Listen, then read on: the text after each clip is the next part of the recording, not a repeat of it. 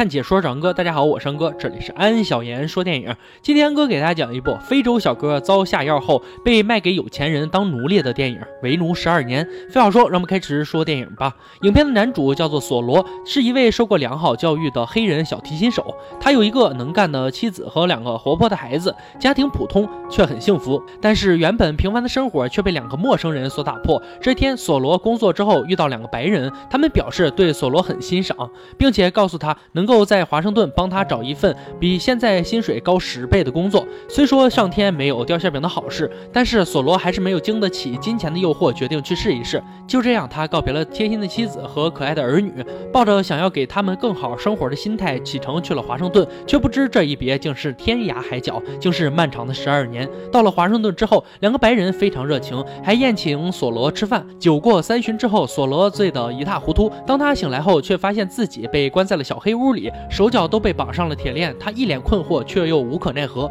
从此，索罗开始了他漫长煎熬的奴隶生涯。第二天，他就和几个同样被拐骗的少男少女一同被押送到了南方种植园。在这里，他们像商品一样被奴隶随意挑选。最终，索罗被一个庄园主卷发男挑中。卷发男并不像其他奴隶主那样虐待奴隶，不仅如此，他还很善待自己的奴隶，尤其是索罗。卷发男看中了索罗的才华，所以对他尤其偏爱。但是这一切却被卷发男的管。管家看在眼里，出于嫉妒，他开始疯狂报复索罗，不仅处处找他麻烦，更是在卷发男外出的时候将其吊起，直到傍晚，卷发男回来才把他救下。卷发男深知自己偏爱对索罗来说是一种负担，所以为了保护索罗，卷发男把他卖给了另一个庄园主大胡子。大胡子是奴隶主里面有名的心狠手辣。自从索罗被卖到这里以后，他的生活也并没有什么改善，每天的日常除了采棉花还是采棉花，晚上还要取悦大。大胡子为他拉小提琴助兴，而一旦有任何地方做的不好，就会遭受到大胡子的鞭打虐待。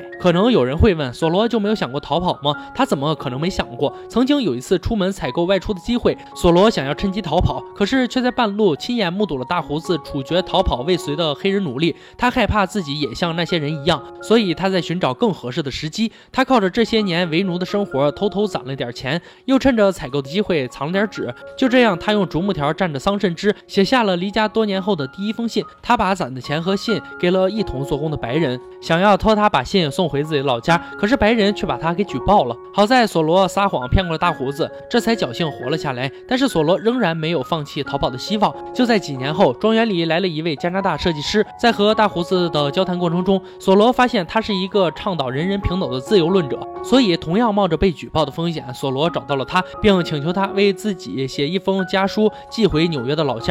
这一次，索罗没有被骗。几天后，他的老家真的来人把他接走了。经过一系列的诉讼，索罗终于恢复了自由身。等他回到家的时候，已经是十二年后了。他刚离开家时的娇妻也已经熬出了白发，刚刚萌芽的子女也都长大成人。影片的最后，一家人相拥而泣，感叹人生的幸与不幸。